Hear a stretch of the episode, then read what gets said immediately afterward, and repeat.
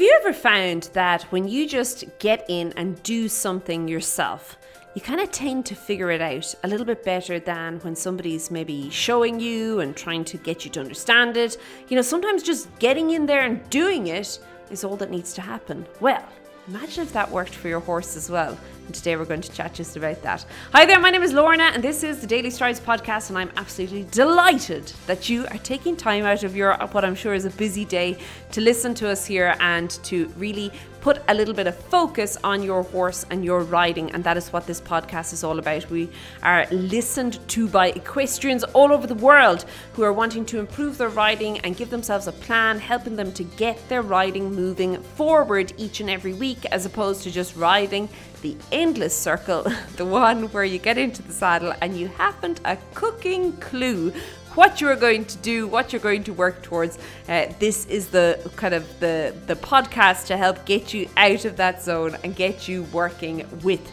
your horse. Of course, we have lots of different freebies and resources for you to help get you going with your riding as well. And you can find out more about them over at strides for success dot com. All the resources are there for you. And as I say, lots of different freebies depending on where you are in your riding and where you and your horse want to go with or on this journey that both of you are on. But back to today. And the last few weeks, we have been chatting all about lunging. We've been doing a little bit of a lunging series, and I wanted to end. This is going to be the last week. We're kind of rounding it off this week. We're going to jump into something completely different next week. But I wanted to round it out with something that is related to lunging, but But well, I suppose it is and it isn't. It's related to lunging in that you're not riding the horse. It isn't related to lunging in that it's not so much a tool that can replace your riding. It's just something that can maybe, it's almost like an enhancement. And that is loose schooling, okay? So for those of you who don't know, loose schooling is when your horse is in the arena and he is basically has no rider, there is no lunge line, he is loose, and you are asking him different questions. Now, loose schooling is fantastic if it is done correctly. Just like everything else. If you do it wrong, well, you are not going to get very good results. And in fact, you can end up putting your horse's training, his confidence, his belief in his own abilities, you can end up putting them all backwards, okay? And setting everything back. So very important it is done correctly. And I want to today give you a couple of tips and ideas as to how you can make that work for you with your horse. So first and foremost, where are you going to loose school? You need to have an enclosed space and preferably not a field. And the reason a field does not work or a paddock doesn't work is because the ground can be slippery. Really important you have good footing. Remember, your horse might just decide to kind of test himself here. Way, okay, this is good. And he might do a little bit of a handstand and a cartwheel, a bit of a Highland fling here or there. So it's really important that you are somewhere really safe, okay? Also, no wire. You want nice, safe, enclosed space. An arena is ideal, and I cannot stress that enough, okay? The second thing is, with regards to where you are going to be, you need to create a chute, okay? A chute, C H U T E, by the way, a chute. Um, so if we were to create a chute, what would a chute look like? A chute can be made out of uprights and poles. And basically it is a funnel, if you could imagine, that your horse must go through. So normally the long side of your arena, I would definitely suggest doing it where your horse is not running towards or running away from a gate or an opening in the arena. So the other side of the arena to where the gate or the opening would be, but the long side of the arena, and you can create your chute there. And obviously your horse must be able to get in and out of his chute correctly and with enough space, okay? Bearing in mind he's probably going to be cantering and he might be going a little bit less balanced as what he would be doing if you were on his back. Okay, keep all those things in mind. Now, the other thing about the place, sometimes when there's corners in the arena and when horses are loose schooling, they can tend to, well, get stuck in them there corners. So you can avoid this by, again, either taking your two uprights and a pole and just kind of, um, if you can imagine, rounding out the corners. So you're going to block off the corners, okay? So there's no corner anymore. It just is a round, it's like an oval shape you're creating, okay? Now, some people make the shoot all the way around the arena. I don't think that's necessary. You can if you want. Depends on the horse, but I find that if you've got a good team, and that's what I'm going to chat about next, if you have a good team, you don't need, all you need is a shoot on one, as I say, long side, and your team then will take up the slack. So what's your team? Well, you need probably at least three people. That's who I recommend. And you need to choose these people very carefully. They need to understand horses. They need to understand body language and how that communicates to a horse and how your horse can kind of move away from you or bring your horse back just using body language. They need to understand that the voice is a very important part of that and part of the aids. And they also need to understand that your horse sometimes might be, well, a little bit more excited, as I said, cartwheels and handstands and all that fun stuff, and how to deal and react with that, okay? So it's important you have a team that you can trust and who are going to listen to you. So there needs to be one person, team leader, making the decisions, and then the rest of the team follows through with that decision, okay? So you can't have a million chiefs in there, okay? There has to be a chief and then a couple of Indians. Very important, okay? So just make sure that you've kind of correctly kind of chosen your team. And then as your team gets different jobs, so how I define the jobs would be where the person stands, okay? So one person's job could be sending the horse on down the long side. The next person's job could be sending the horse into the chute. The third person's job, there's kind of that spot between down the long side of the other, the other side of the arena where there's no chute and getting them to the chute. Generally, that's a good spot for the third person to be, okay? But it depends on the horse. Some horses get through the chute and then don't want to continue on. So if that's the case, maybe you can move things around.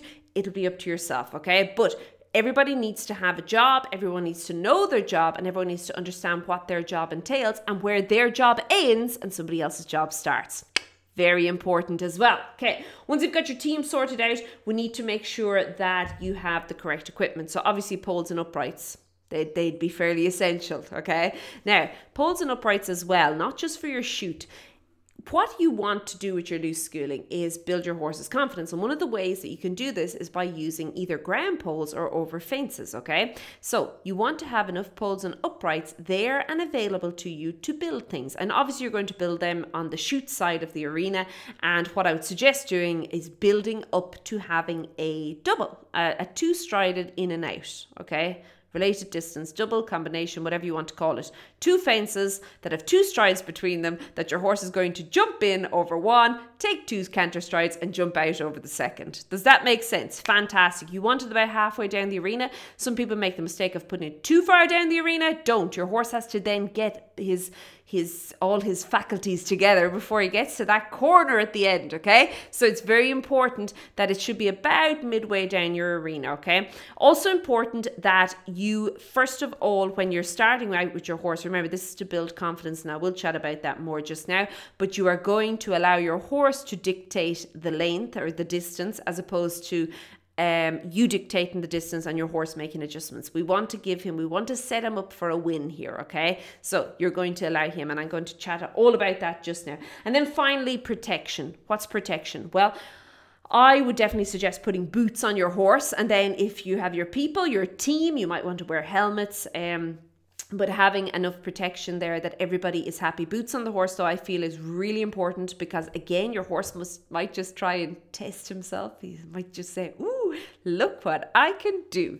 And uh, we want to make sure that he's not going to do himself an injury if he does that, okay? Very important. Okay, so we're talking about this confidence. Now, I want you to start thinking about how very often when you're on your horse and you're riding your horse, the horse has always been influenced by the rider, okay? Now, when you're loose schooling, you're giving the horse the opportunity to figure things out for himself, but you want to do so in a way that he feels that he is well able to do this. So he thinks, hey, you know what? This is actually pretty easy and I'm doing pretty darn well here. And that is where you build things from. So I would definitely suggest starting off, if your horse has never done this before, with two poles on the ground, okay? So your poles would be where your fences eventually would be built. You'd have your two poles in the ground, you'd send your horse through. And then from that, being able to adjust the distance. Now, also bear in mind that as the fences grow, your distance is going to have to change in order to kind of facilitate that growth in the height of the fences. Okay, very, very important. So all the time you're kind of adjusting and adjusting like maybe three inches, give or take. It's a very small adjustment. It's very important that you recognize all of that. And bear in mind that there is a temptation, a great temptation to test things out, to see, oh, I wonder what he can do. Don't. Try and step away from that, rein it in a little, let him build up to things, okay? Just like if you put yourself in the situation, if your trainer or instructor suddenly went, oh, look, she got over fifty centimeters. I wonder would she be able to jump a meter twenty? Could you imagine the problems there, okay? So I want you to think about that when you're working with your horse, and I want you to definitely make sure that you're taking it slow, you're taking it steady, you're taking it easy, and you're not going to allow yourself to become distracted by what could possibly go on. Okay, I want to invite you later on this week. We are going to be having a live training all about groundwork, from the point of view of not only groundwork, but also lunging and loose schooling and all that. And I, if you're anyway at all interested in this, I would love for you to join me. So what you can do is you can pop on over to strides for success dot com forward slash webinar.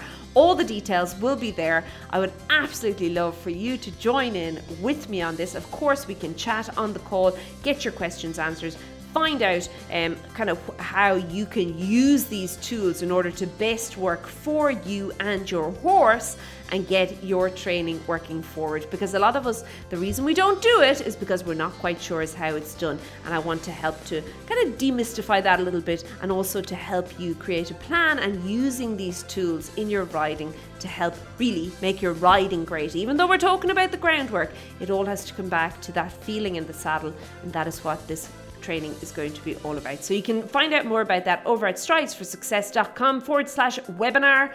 I would love to have you there with me. Have a great one. Keep well, and I will chat to you soon. Be good. Bye bye.